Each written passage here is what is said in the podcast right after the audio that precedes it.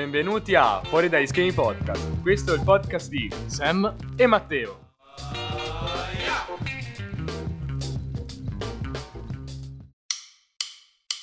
Benvenuti, benvenuti in questa nuova puntata eh, con questa piccola nuova novità, ovvero, ovvero finalmente per la prima volta nella storia di Fuori dagli schemi podcast abbiamo un ospite finalmente. Il primo ospite, sì, vediamo se poi con il primo, probabilmente anche l'ultimo. Ma invece no, ne abbiamo altri due di ospiti, piccolo spoilerino, ah. abbiamo altri due di ospiti confermati al momento, se non ci pisciano all'ultimo. Mezzo, diciamo.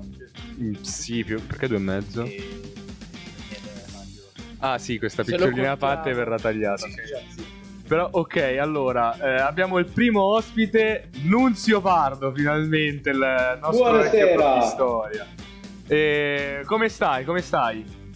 Molto bene, tutto bene. Beh, no, no. presentiamolo un attimo perché il pubblico chiaramente non lo conosce, quindi... Ok, allora... Eh, eh, meglio di lui chi si può presentare. Eh, meglio di lui chi si può presentare. Presentati mi presento da me? Sì, sì, sì, carta libera, carta bianca, qualsiasi cosa, esplicito.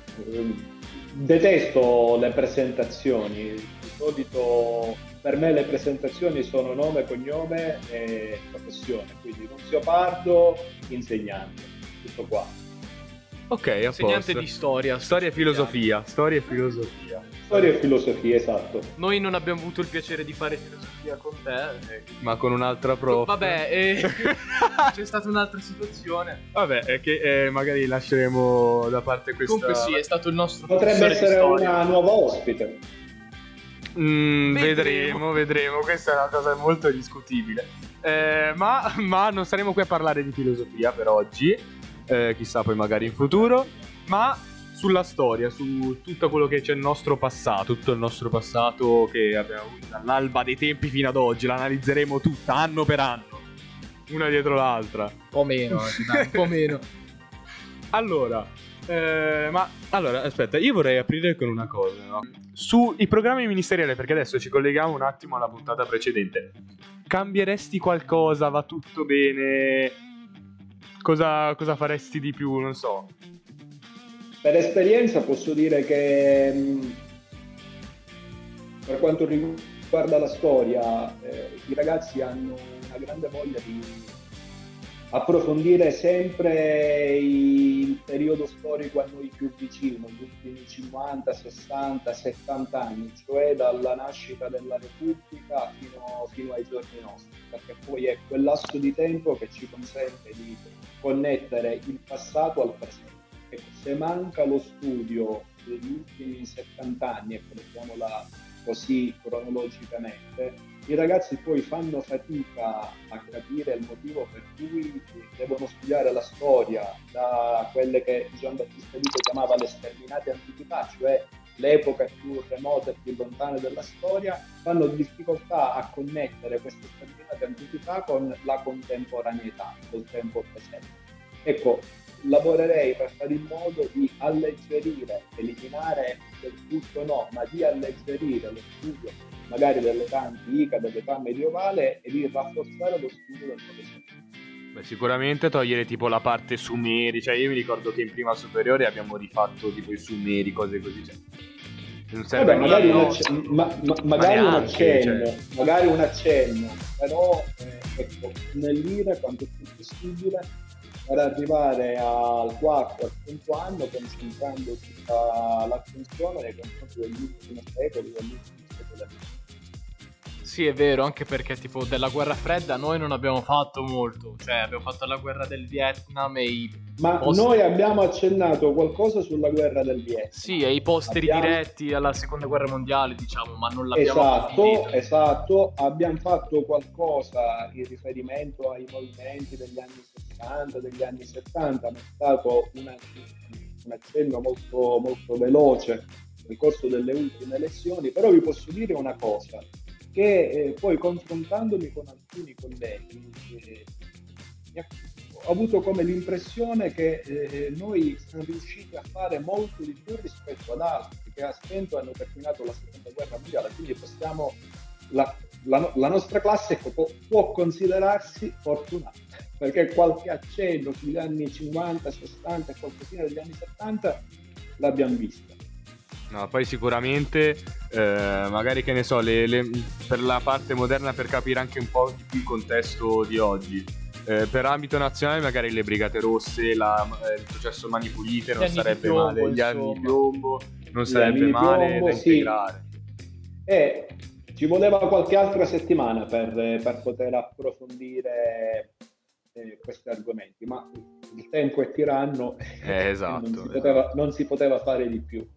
Peraltro, so, ecco, tornando a quello che mi chiedevate sui programmi, tanto una questione di alleggerimento e di eh, revisione generale dei programmi, ma anche le ore destinate, destinate alla scuola quindi non solo un'attenzione nei confronti dei programmi, ma anche un'attenzione nei confronti delle ore che vengono a queste discipline.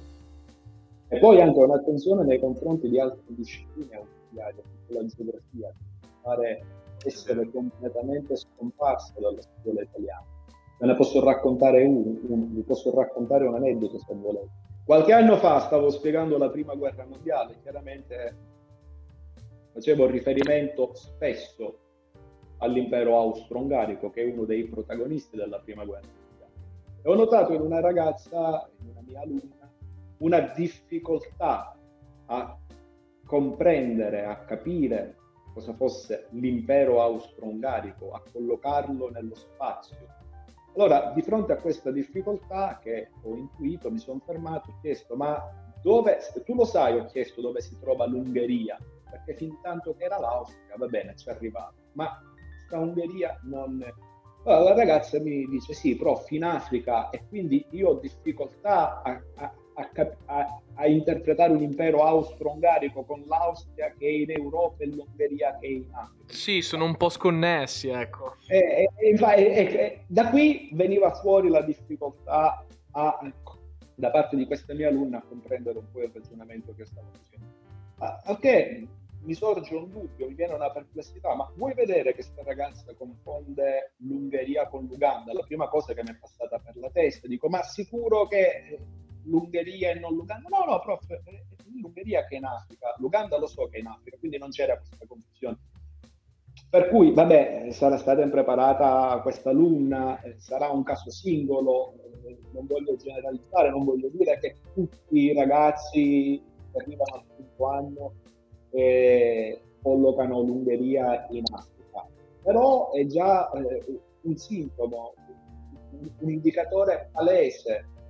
È vero, sì, cioè obiettivamente anche a prescindere da questo caso è vero che manca un po' di formazione per la geografia, c'è da dire anche che ci sono paesi esteri in cui sono messi molto peggio, tipo in America non sanno neanche dov'è la Francia a momenti sì, vabbè, Quindi... perché in America sono eh, Stati Uniti eccentrici, non so dire, cioè pensano ci sia solamente gli Stati Uniti Comunque, e poi... Direi che è una lacuna a livello globale, insomma, la, cioè la geografia viene sottovalutata molto. Ma perché allora effettivamente io mi ricordo, per la storia è importantissima perché mi ricordo alle medie questa mia prof di storia che ci spiegava la geografia dalla cartina geografica e spiegava tutto tramite la cartina geografica in modo da, far rendere più, da rendere più chiaro il tutto, ecco. Eh, però eh, a livello che ne so adesso pratico volendo abbiamo il cellulare abbiamo un Google Maps. Cioè mh, mm, a livello pratico proprio è cioè, non è così necessario secondo me capito? Magari ok per sapere dove si trova che ne so l'Uganda per dire ok benissimo. Eh, però quando si arriva a non capire che l'Ungheria è in Europa c'è un quello assolutamente quello assolutamente ma perché quella poi è la cosa di base che magari si può fare alle elementari alle medie ok. Poi alle superiori sì, ok, fino alla seconda superiore ci può stare, su questo sono sulla linea dello Stato, cioè ci può stare. Però non è così necessaria, ecco. Magari per arrivare a una cosa più approfondita sarebbe sapere a memoria tutte le città del mondo, che ne so, tutte le capitali del mondo insieme a tutti gli stati, insieme Secondo alle bandiere. Secondo me si può anche trovare un compromesso tra le due cose. Mm. Perché alla fine, cioè tu adesso sinceramente ti ricordi il programma di geografia dei primi due anni? Sì, perché sì, sì, perché c'era il prof che allora il prof che non menzionerò oggi, eh, non è il prof Nunzio Pardo, ma il, un altro che avevamo come storia e geografia ai tempi e ci faceva ogni volta le interrogazioni ogni lezione E mi ricordo che ne so che avevamo fatto a macchia, di o- a macchia, a macchia d'olio dall'Italia fino al, a tutta Europa eh, i vari paesi più importanti. In prima mi pare che abbiamo fatto sempre d'Italia, però in un'altra chiave, adesso non ricordo specificamente. Però, cioè, secondo me è utile, però dato che adesso c'è la tecnologia un po' meno. Sì, però la tecnologia serve per orientarsi nel mondo, non per comprenderlo. Però se hai questo ausilio ti serve solo quella base, non una cosa approfondita. Ripeto, magari può essere molto utile, mi diceva, eh, per storia. Eh, esatto, soprattutto perché una volta che sai quali sono gli stati o comunque le zone geografiche in questione, è più facile anche orientarsi nello studio. Sì, sì, assolutamente. Ok, eh, geografia potrebbe anche essere utile in combinazione con storia, magari per approfondire certi argomenti in cui magari si pensa di essere ferrati, però non lo si è. Ecco, ad esempio, eh, il semplice fatto che la maggior parte delle persone in realtà sono convinte, per esempio, che sia stato Cristoforo Colombo il primo a scoprire l'America, quando non è precisamente esatto. E alla fine lì la geografia eh, aiuta, la geografia aiuta la storia, insomma, sono argomenti che vanno a braccetto. Insomma, Cristoforo Colombo comunque alla fine tutti questi meriti non li ha avuti se non palesare l'esistenza di un continente Senza neanche farla apposta. senza neanche farla apposta, perché lui era convinto di essere in Asia. Eh, ha degli imperi europei, quindi ha sostanzialmente contan- condannato migliaia di civilizzazioni Esatto. a genocidi, sfruttamenti. Ha iniziato lo schiavismo. Quindi sì, eh, è un personaggio che ha più meriti di quanti ne abbia. E ce ne sono tanti di personaggi così. Quindi la domanda sorge spontanea, prof. Secondo te ci sono altri personaggi che hanno dei meriti o hanno troppi meriti riconosciuti che magari non dovrebbero avere? Dei personaggi sopravvalutati, ecco. Ma personaggi sopravvalutati di solito mh, mi pare possano definirsi personaggi sopravvalutati tutti i grandi condottieri, i grandi generali, i grandi principi, gli imperatori, un po' tutti.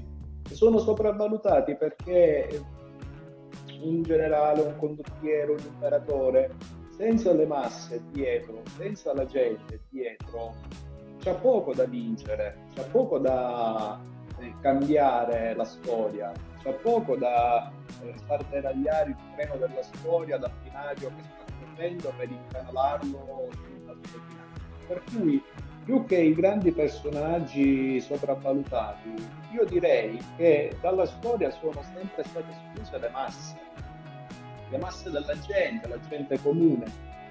E, e fino, alla, fino all'inizio del Novecento, sul palcoscenico della storia potevano salire soltanto i grandi principi, i papi, gli imperatori, guardati quasi come imperatori bizantini, no, grandi personaggi. E le masse, le masse che poi sono quelle che realmente fanno la storia, la gente comune, la gente che la mattina si alza, lavora, eh, fatica. eh, queste sono state sempre le grandi escluse dalla storia, sono state condannate a non salire sul palcoscenico della storia. Per cui direi che mh, bisogna ehm, ragionare un po' su questo, bisogna anche rivedere il modo di proporre la storia e soprattutto di proporla ai ragazzi.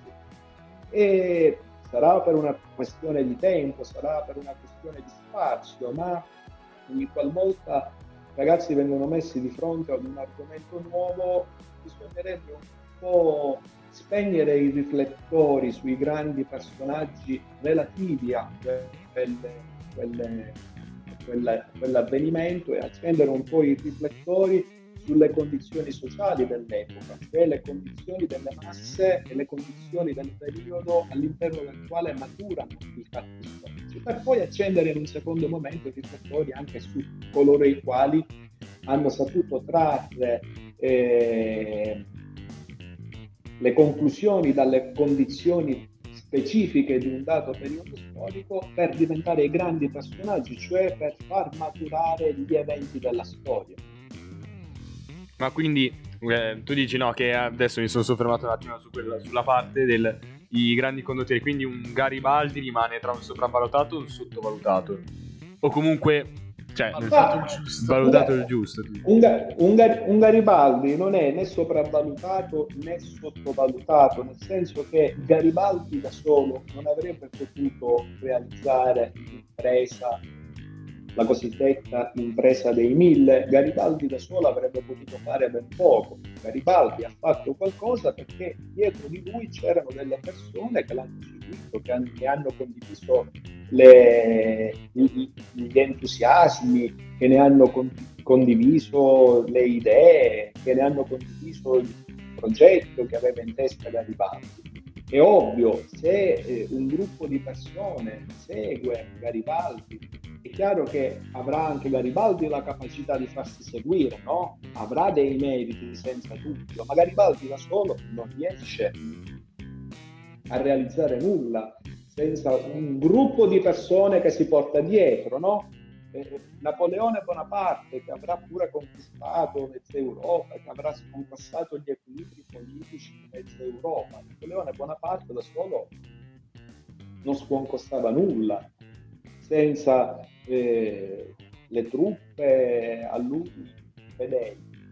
Ripeto, anche nel caso di Napoleone, così per fare un esempio, avrà avuto delle grandi capacità per farsi seguire, questo è senza dubbio, questo è indubbio, però ecco, per tornare a quello che dicevo prima, le, gra- le masse della gente sono le grandi escluse dalla storia, che andrebbero un po' eh, recuperate e fatte entrare a pieno titolo quello che poco fa chiamavo il palcoscenico della storia.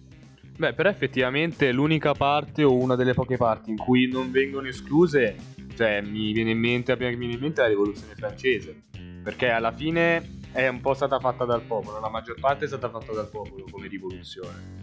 E poi in più ci si sono aggregati anche le, magari dei personaggi piuttosto importanti. Sì, diciamo che i personaggi magari oscurano quello che potrebbe essere la rivoluzione del popolo, però sicuramente tra gli eventi storici è quello in cui il, il ruolo del popolo forse viene notato di più. Insomma, le rivoluzioni moderne, da quelle francesi in poi, c'è un po' più di uh, evidenza nei confronti delle masse. Però è vero, giustamente, come, come, ha detto il prof, che alla fine si viene...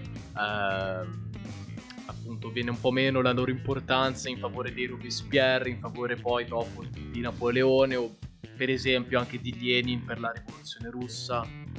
Quindi sì, cioè la, la, io credo che la riflessione che ha fatto il prof sia più che corretta e mi sopraggiunge allora una riflessione eh, conseguente, ossia se i meriti storici vanno affidati più alle masse che ai personaggi, questa cosa va applicata anche ai demeriti. Quindi se certi esatto, personaggi... Esatto, il, ragio- il, il ragionamento lo si, può, lo si può anche capovolgere tranquillamente lo si dovrebbe che... anche capovolgere a questo punto, direi. Perché... Eh, eh. Un po' come qualcuno vissuto nel ventennio. Occhiolino. Mi è piaciuto questo punto, ok. No, quindi, allora, arrivando magari a una parte più concreta, no? Allora, adesso le propongo questa cosa. Anzi, ti propongo. Vai. Adesso ti propongo questa cosa. Quindi una top 5 personaggi storici più sopravvalutati. Quindi anche quelli moderni, eh. Vogliamo metterci, ne so, quella che è appena schioppata, la regina vogliamo metterci lei come personaggio storico, va benissimo. Però, primi 5 che ti vengono in mente. O anche che ti stanno antipatici, esatto. semplicemente. Più allora, sopravvalutati. 5 personaggi sopravvalutati. E chi ci possiamo mettere tra questi 5 personaggi sopravvalutati? Mi, mi, mi metti veramente in difficoltà. Ma anche solo, facciamo anche solo una top 3.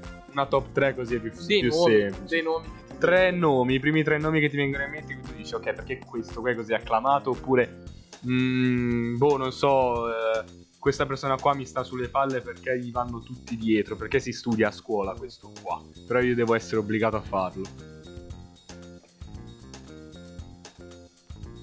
No, no, no. Vabbè, cioè, non, non niente in mente. Vabbè, dai, una cioè, l'ho citata prima, la regina, cioè, uno dei più sopravvalutati. Cioè, 4 miliardi eh, di, di ascolti al funerale, cioè va bene tutto. Però. Matteo, come fai a a mh, considerarla sopravvalutata? Cioè, come fai a considerare sopravvalutata una persona che ha regnato per 70 anni? E che ci sono stati ha personaggi registrato, magari... aspetta, Sì. che ha, che ha registrato sotto il suo regno le più grandi trasformazioni del Novecento e che ha registrato il passaggio dall'impero britannico all'attuale Regno Unito, che ha seguito la fase di decolonizzazione di metà secolo scorso. Cioè, visto dove sta la mia difficoltà, Mhm, Sì, sì, certo, se, certo. Dobbiamo, se dobbiamo scherzare, io cinque nomi te li butto, magari a caso. Ti chiedo di non chiedermi poi le ragioni e ti dico eh, Alessandro Magno, Giulio Cesare, Napoleone Bonaparte e Carlo I d'Inghilterra. Ok. Te li ho buttati lì, te li ho buttati lì. Però eh, se, se dobbiamo fare i seri, dobbiamo contestualizzare tutto, allora viene difficile ragionare in questi termini, sopravvalutati, sottovalutati, attraverso quale bilancino poi, attraverso quale criterio, poi dobbiamo stabilire un criterio, dobbiamo stabilire un bilancino e quindi dalla dimensione storica passiamo al giudizio morale, che è quello che lo storico non dovrebbe fare. Lo storico dovrebbe mettersi davanti ai fatti, dovrebbe cogliere i rapporti di causalità, le connessioni, le interconnessioni, le cause e gli effetti, senza eh, lasciarsi andare a giudizi morali.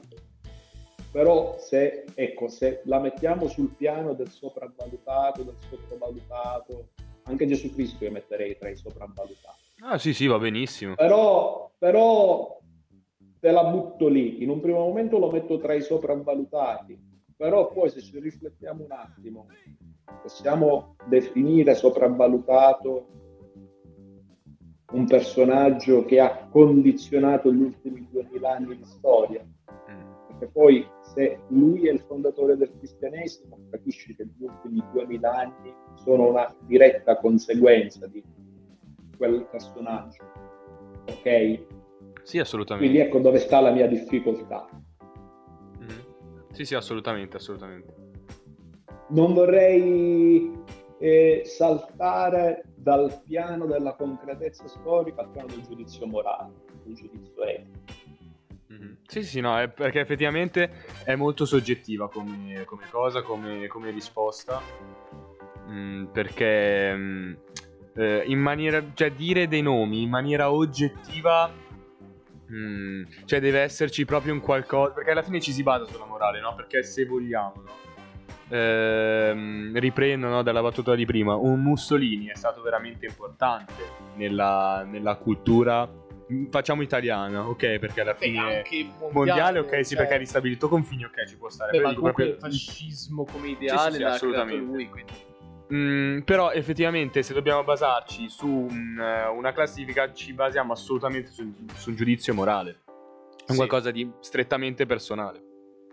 ma anche perché eh, secondo me eh, questa- questo concetto, cioè giustamente te hai fatto un ottimo ragionamento, ossia che uno storico deve stare super partes, eh, ci sono delle cause e delle conseguenze che va a Oddio, attenzione, però eh, non dobbiamo correre, però, non dobbiamo fare un errore. Essere super partes non vuol dire eh, giustificare tutto. Sì, vabbè, infatti, legittimare no, no, no. Eh, Nel limite del razionale, ecco, del raziocinio. Esatto, esatto. Questo non vuol dire essere super partes, non vuol dire essere indifferenti nei confronti di certi fatti storici.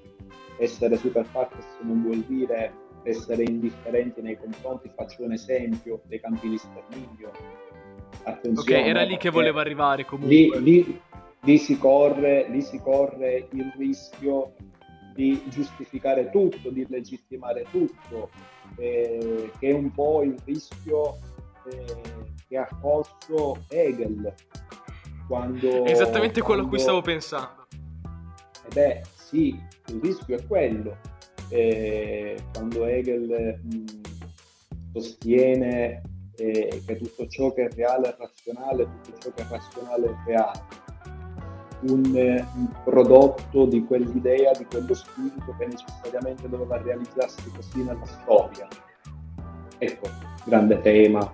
Poi Hegel ci dice, cercando di correggere il tiro, che sono le astuzie di cui si serve la ragione, ma capite bene che è un ragionamento che stricciola un po' da ogni lato. In questo podcast odiamo Hegel. Siamo uffi- nemici ufficiali di Hegel. Ma è già la seconda volta, in due puntate, È la seconda volta che viene citato Hegel. È il nostro nemico. la È tipo il più odiato, ma alla fine è un odio-amore. Non so L'odio come- amore. Sì, sì, tipo c'è un'attrazione di quelle platoniche. Già avete E- avuto modo di parlare di Hegel?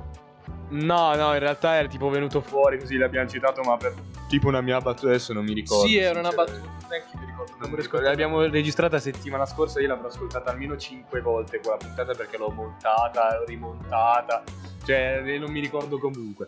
Va bene, allora possiamo passare al contenuto, quello lì bello succoso, no, della puntata. Un bel giochino. Un- Aspetta, allora, prima, prima di dire di fare quello lì del, di dire la- lui, la- magari uno scenario, vedere se potrebbe essere fattibile oppure no. Beh, ogni Perché io, allora, come ho detto in pre-puntata, no? Io que- ho questa domanda qua, no? Dal 2003 ho questa domanda qua. Ma se Addirittura, il... sono quasi dieci anni. Più o meno, più o meno, poco più di 19. Ma, ma, le- se fosse rimasto l'impero romano, no? Ah, 2003. 2003, sì, non 2013. Avevo no, capito no. 2013, ok, 2013. allora sono quasi vent'anni. Sì, sì, sì. Ma se fosse rimasto in piedi quel maledettissimo impero doma- romano d'Occidente, Perché è proprio d'Occidente? perché l'Oriente è caduto dopo. Eh, vabbè. Puoi farlo tutto completo? Ok, se tutto l'impero romano fosse rimasto in piedi, no? Cioè, mm, sarebbe la stessa cosa di valori morali, etici, stesse strutture sociali? Oppure secondo te cam- sarebbe cambiato qualcosa proprio profondamente nella nostra società? A livello puramente speculativo, perché Sì, chiaramente eh, è impossibile. È aria fritta questa. Ma ehm, quello che mi chiedi mi fa tornare alla mente un mio professore all'università ormai tanti anni fa. Tu questa domanda ce l'hai in testa dal 2003, quelli erano gli anni, qualche anno dopo, gli anni in cui cominciai a studiare all'università e questo professore, che era professore, stato mio insegnante di storia moderna, una delle prime lezioni ci disse Ragazzi, ce lo disse in siciliano, io adesso ve lo dico in italiano. Eh, ragazzi, la storia non si fa con i sé. Mm. Quando qualcuno vi propone i sé, i sé, stringetegli la mano, salutatelo e cambiate strada. Perché la storia con i sé non funziona assolutamente. Però non ti rispondo così per eludere la domanda che mi fai. Facciamo antistoria per oggi, diciamo così. Esatto, facciamo, fatta- facciamo un dispetto fatta- al tuo prof. Fatta questa premessa che mi mette le spalle in salvo rispetto a quello che dirò dopo, premesso questo che la storia non si fa con sé, è difficile valutare quello che sarebbe potuto accadere se non fosse crollato l'impero romano.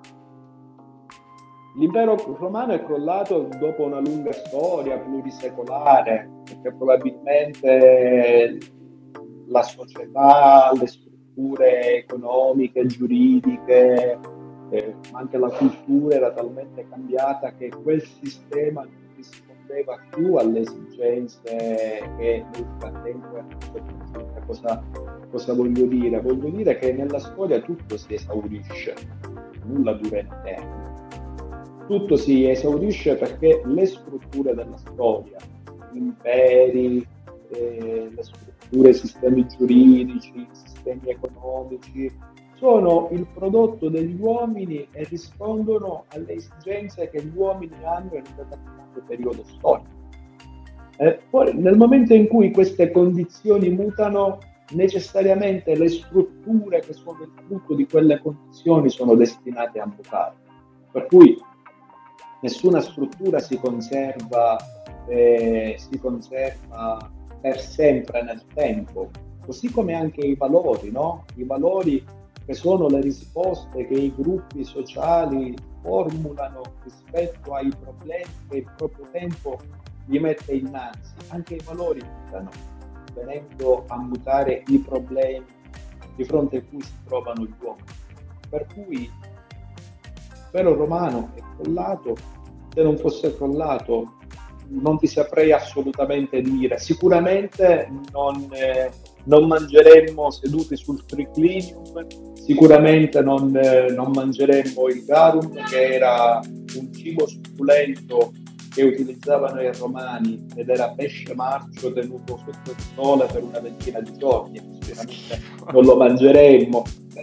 Voglio dire, tutto è destinato a mutare, no? Porteremmo la toga, tutto è destinato a cambiare. Beh, quindi... Ed è il bello della storia, perché altrimenti la storia sarebbe, sarebbe una noia una noia indescrivibile. Il bello della storia dal mio punto di vista, poi la cosa può essere anche non condivisa, ma dal mio punto di vista, il bello della storia è il mutamento, l'imprevedibilità. A me certe volte piace raffigurare la storia come un treno, e accennavo poco fa, questo fatto, un treno che corre su di un binario e poi di tanto in tanto capita per varie ragioni che questo treno è costretto a deragliare dal binario sul quale sta correndo per cominciare a correre nuovamente su di un altro binario. Quali sono i fatti che fanno deragliare il treno della storia da un binario e lo mettono su un altro binario? Sono i grandi fatti storici, le rotture, le grandi rotture storiche la caduta dell'impero romano è sicuramente una rottura storica, è un, avven- un avvenimento talmente imponente che costringe la storia a correre su un'altra strada. Poco fa Matteo si faceva riferimento a Cristoforo Colombo. Ora, al di là della scoperta dell'America, di tutto ciò che ultimamente si legge in giro, ma l'America probabilmente era già conciata. Dico, ma al di là di tutto questo, al di là di tutto questo, la scoperta dell'America è stato sicuramente un fatto di rottura e ha completamente costretto la storia a cominciare a correre su un altro binario completamente diverso. Perché? Perché L'asse dei commerci si sposta dal Mediterraneo all'Atlantico perché intere terre vengono assoggettate dalle potenze europee. Perché e c'è un libro meraviglioso sulla scoperta dell'America che non è un libro scritto da uno storico, è scritto da un antropologo, Todorov, Svetan Todorov eh, la scoperta dell'America, eh, la scoperta che Dio fa dell'arte. E ci racconta la scoperta dell'America non in quanto fatto storico, ma ce la racconta come incontro di due universi culturali completamente diversi. Sistema culturale cristiano, europeo, con sistemi religiosi completamente diversi e che ha innescato una serie di stermini, Matteo poco fa faceva riferimento a questo, con numeri catastrofici e che poi ha, sappiamo come sono andate le cose. Le 13 colonie, la rivoluzione americana, l'America Latina, per fare riferimento ai fatti più recenti, l'ascesa della grande potenza americana, no?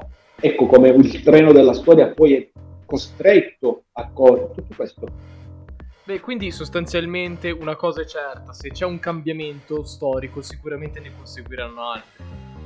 Ma sì, l'effetto farfalla, sì, eh, sì, nell'effetto farfalla. Sì, senza dubbio. Se c'è un mutamento storico, innanzitutto se c'è un mutamento storico c'è una causa e andrebbe ricercata.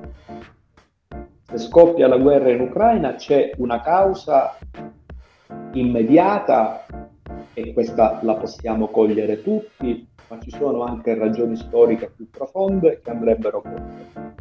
E se c'è un fatto, ci saranno anche delle conseguenze. Quindi ogni fatto storico ha una causa da cui si origina, che può essere anche un po' lontana nel tempo, e poi lascerà degli effetti,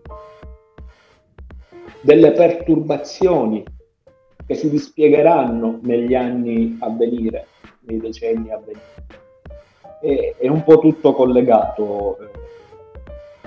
Magari non avremmo, che ne so, il, il jeans per dire, oppure un certo stile musicale, un certo genere musicale. Le piccolezze. Sì, sì, sì, sì, cioè qualsiasi cosa potrebbe essere una modifica, perché alla fine, mh, mm, se stiamo a vedere, a parte l'Italia che c'è stata una grandissima contaminazione di praticamente tantissimi popoli, mh, mm, soprattutto alle sue estremità, ma mh, mm, anche a livello mondiale perché alla fine i romani sono arrivati in tutta Europa, quasi tutta Europa, perché tutta Europa è un po' troppo, però sono estesi in Europa, hanno preso un pezzo d'Africa, un pezzo d'Asia, quindi mh, già mh, tutta Europa sarebbe modificata. In più la cultura americana è un po' basata su quella europea perché è stata scoperta da europei. Quindi alla fine la cultura mondiale sarebbe realmente, realmente modificata, ma proprio nel, a mio vedere nel profondo, in qualsiasi cosa, al netto di altre che sono rimaste dai tempi. Però moltissime cose, cioè già solo pensare a magari piatti tradizionali, no? Che io so che la mozzarella arriva dal Medioevo cioè, una roba del genere non sarebbe magari mai successa. Magari sì. O eh. magari in un modo diverso. Magari in un modo. Cioè, cioè, sicuramente in un modo diverso, in un'altra forma. Cioè, quello che penso io è se non ci, fo- se non ci fosse stata la caduta dell'impero romano, eh, dell'impero romano, magari per dire i miei non si sarebbero mai conosciuti.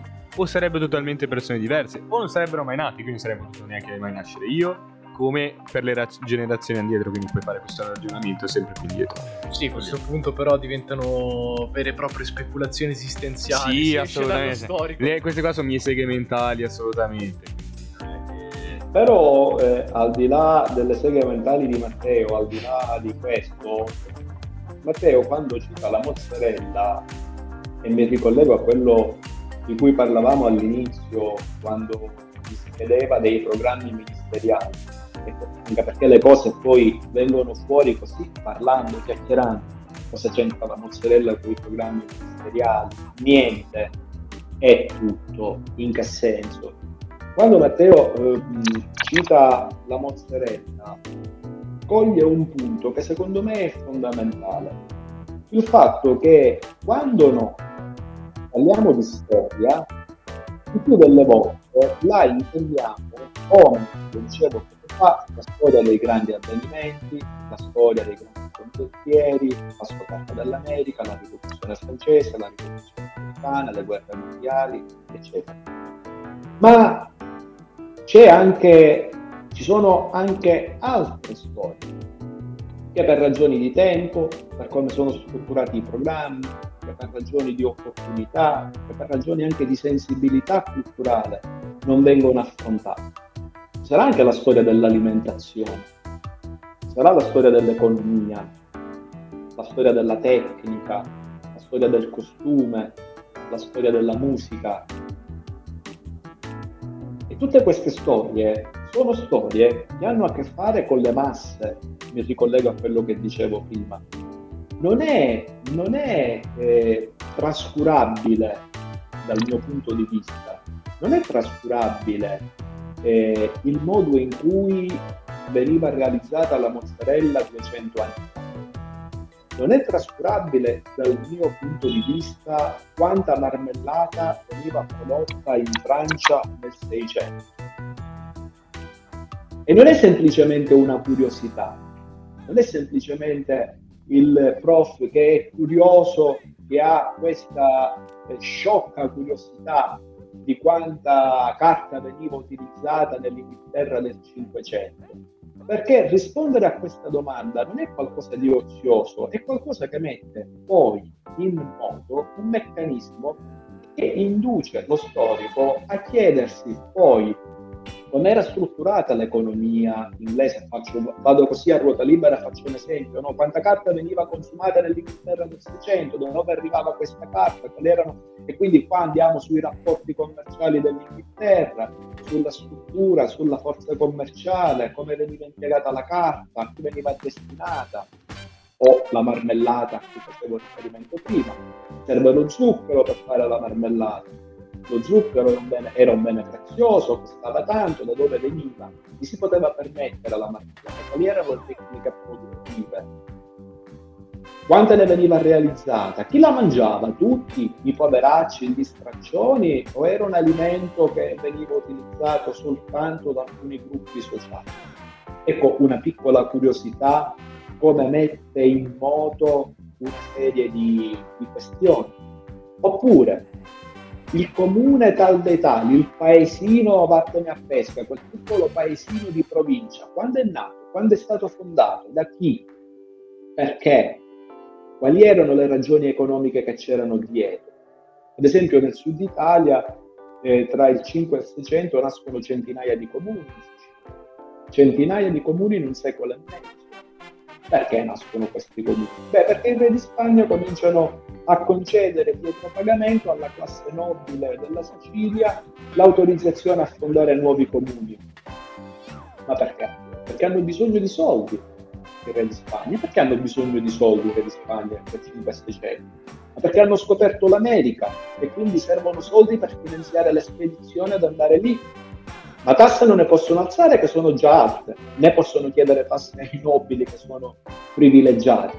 Allora vendono concessioni e vengono fondate centinaia di comuni. Ecco come tutto è connesso.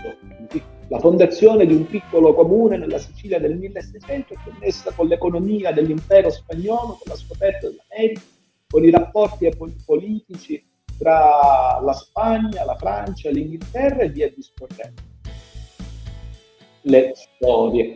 Una cosa che si può collegare benissimo, che è proprio una mescolanza, è che ci pensavo adesso, è il pane toscano. Perché il pane toscano è senza sale e uno dice, beh, senza sale, sti cazzi. No, perché non mi ricordo quando, nel più o meno o medioevo. Penso l'epoca delle repubbliche marinare. Eh, più o meno. Eh, c'era stato questo blocco del sale da parte, del da parte di Pisa, bravo, da parte di Pisa. Pisani e fiorentini, pisani Esatto. e toscani in generale. Beh, toscani si sa, si odiano tutti. Esatto. E questa mancanza di sale pensavano di fare uno sgarbo. In realtà il popolo, la massa, si è, mh, come dire, attivata e li hanno proprio messa in culo e hanno deciso di, fa- di, di- come dire, di, di andare oltre questo problema e alla fine si è creato un prodotto tipico che poi viene usato anche in, Anche come dire, in rinomato. Umbria, rinomato, che viene usato toscano in Toscana, in Umbria viene usata questa cosa addirittura. Cioè, quindi mm, è proprio secondo me ciò che racchiude il tutto, cioè arrivare dal pane a questa situazione politica economica. Esatto, esatto, esattamente, esattamente. Beh, eh, tu mi fai il eh, mi fai l'esempio del pane toscano, io da siciliano ti posso anche fare l'esempio eh, dei dolci siciliani, no? La cassata, il cannolo, i dolci della grande tradizione siciliana. Buonissime. E uno magari Adesso- ma alcuni costano anche tanto perché magari sono in qualche negozio rinomato, quindi sono diventati addirittura eh, un cibo, cioè non neanche dei bassi fondi. Quindi da qua possiamo arrivare da questo what if che abbiamo fatto di- del- dalla mia domanda iniziale. da Possiamo, questo What if? What è if? e se. È Sì, un- ma- letteralmente è e se, e se l'impero romano fosse ma esiste, ma esiste il corrispettivo in italiano. Mm, in italiano Oddio. eh, Mm, non lo so perché comunque anche in inglese è un costrutto perché what if sono due parole semplicemente in italiano non penso ci sia anche perché mi viene in mente la serie Marvel non ha come, come sarebbe? come sarebbe sì boh cioè non, non c'è una vera non c'è un neologismo Nel caso mi siamo prima a coniare una cosa italiana. poniamo- Eh. Sì, sì, mi, te- mi sento tipo il multibibita in questo momento. Quindi allora io, pass- io passerei a un piccolo momento giusto per andare verso la chiusura della puntata, eh, per chiudere un po' in eh, bellezza, ad arrivare a questo piccolo giochino no, che abbiamo trovato su internet, eh, che proprio dà delle opzioni, quindi ti dà due scelte, come non so, come se fosse una storia, tipo quei giochi, Sì, quei videogiochi che ti fanno scegliere un po' la storia, che ti cambiano la storia. Quindi, mh, che so, con eh, un, eh, un accadimento storico, un fatto storico, e bisogna scegliere, tipo, che ne so, adesso mi viene in mente la prima cosa, l'omicidio Kennedy, spari o non spari. E, e da lì poi vedi le conseguenze di Esatto, anche lì è basato, non so come abbiano fatto, cioè la fantasia deve essere stata molta, eh, Sì. per chi l'ha fatto. anche a livello di sito. programmazione. Allora, aspetta che ti condivido lo schermo. Bene. Questo è il sito. si chiama Better World. Beh, questo è il sito, loro non lo vedono. Vabbè, lo sto Beh, il sito si chiama- Il sito si chiama A Better World, punto di domanda. Ci sono delle date generate randomicamente a cui possiamo fare delle modifiche. In base alle scelte Ok. che prendiamo, cambieranno certi eventi. Ad esempio, prof, c'è un evento in particolare che vorresti cambiare? O scegliamo noi? Sì. Allora, 1588. Eh, aspetta, allora adesso prima de- leggiamo cosa c'è per chi sta ascoltando. Esatto, Allora, ragione, mi dimentico. allora l'ar- gli, inglesi, eh, o comunque l'armata inglese, eh, sconfigge la, Sconfigge spagnola. l'invincibile armata spagnola. titolo dell'armata veramente cioè scaramantico Esatto, Cioè, l'invincibile l'hanno presa nel culo e prima o poi doveva cadere.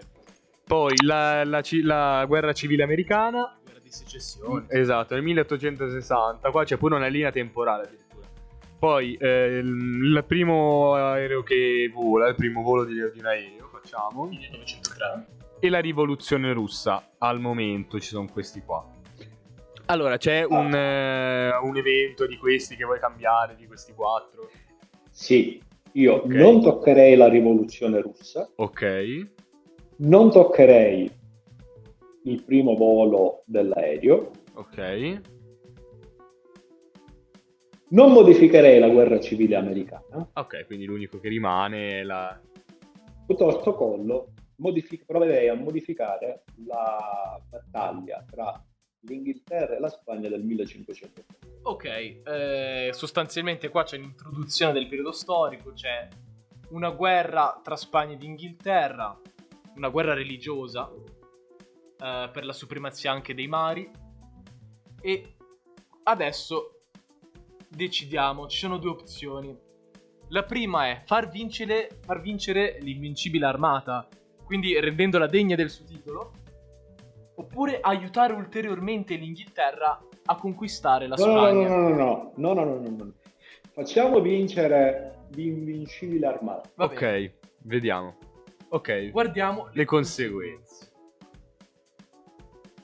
Allora, car- eh, qua c'è una meccanica in Mm. questo sito del karma. Per ora il nostro Sto karma sito del karma. Per, ora, per ora il nostro karma è negativo, quindi prof mi sa che ha fatto un casino. Allora, Eccolo qua. oddio, addirittura, addirittura la... ti dà altre opzioni. Allora, cosa è successo? Naturalmente c'è anche la... si è aggiunta un'altra opzione, ovvero della scoperta della ruota nel meno 3500, quindi 3500 a.C. Quindi, ciò che è cambiato è che dall'invincibile Armada, che ha, che ha conquistato l'Inghilterra, quindi che ha vinto, ehm, cos'è... Pulizia etnica dei protestanti, Pulizia- quindi un bel genocidio. Ok, pulizia etnica dei protestanti. È vero, effettivamente. Eh, Eh, poi, ah, la prima colonia eh, spagnola nel Nord America mm, è cambiata, quindi adesso è 1607. Viene fondata Santiago Ciudad, quindi città Santiago. Poi nel 1630 eh, il regno spagnolo si espande nelle due Americhe, quindi prende tutto il continente. Eh, c'è l'insurrezione del Nord Spagna, nel Northern Spain, Spain addirittura. Che è l'Inghilterra. Che è l'Inghilterra, esatto, che è l'Inghilterra. ok. Per questo non ho voluto tradurre. E poi addirittura, aspetta, che c'è un qualcosa di magnifico. C'è la festa del chorizo, c'è la festa del formaggio spagnolo. No, allora, ha detto due. cioè, allora, il chorizo intanto è un Non è formaggio. un formaggio, Guarda, è una salsiccia. Il chorizo È una ah, è vero che non è un non è formaggio. Io non so perché lo, lo È- faccio per ed è un riferimento al, è il Boston Tea Party, però col chorizo. Oddio, cazzo, non ci ho pensato. Ma come non ci hai pensato? Ah, no, eh, non ci ho pensato al Boston Tea Party. E sostanzialmente la- l'egemonia inglese nelle Americhe è stata sostituita da quella spagnola. Quindi adesso qua ci sono altre modifiche che... Ah, intanto ci sono altri eventi più avanti. Si sono, in realtà se ne sono aggiunti tre. Ah, un'altra cosa si è modificata. Aspetta. Cioè, e- e L'India diventa indipendente dalla Spagna nel 1947, che mi pare sia quello che è successo con, la- con, eh, con l'Inghilterra. quindi però in realtà, è un esatto. cambiamento un po' pigro, se posso permettermi, Sì. da parte Mm, del mm. sito. vabbè, però. Comunque, eh, se vogliamo mh, inoltrarci di più in questa linea temporale che abbiamo creato, inoltriamoci di più.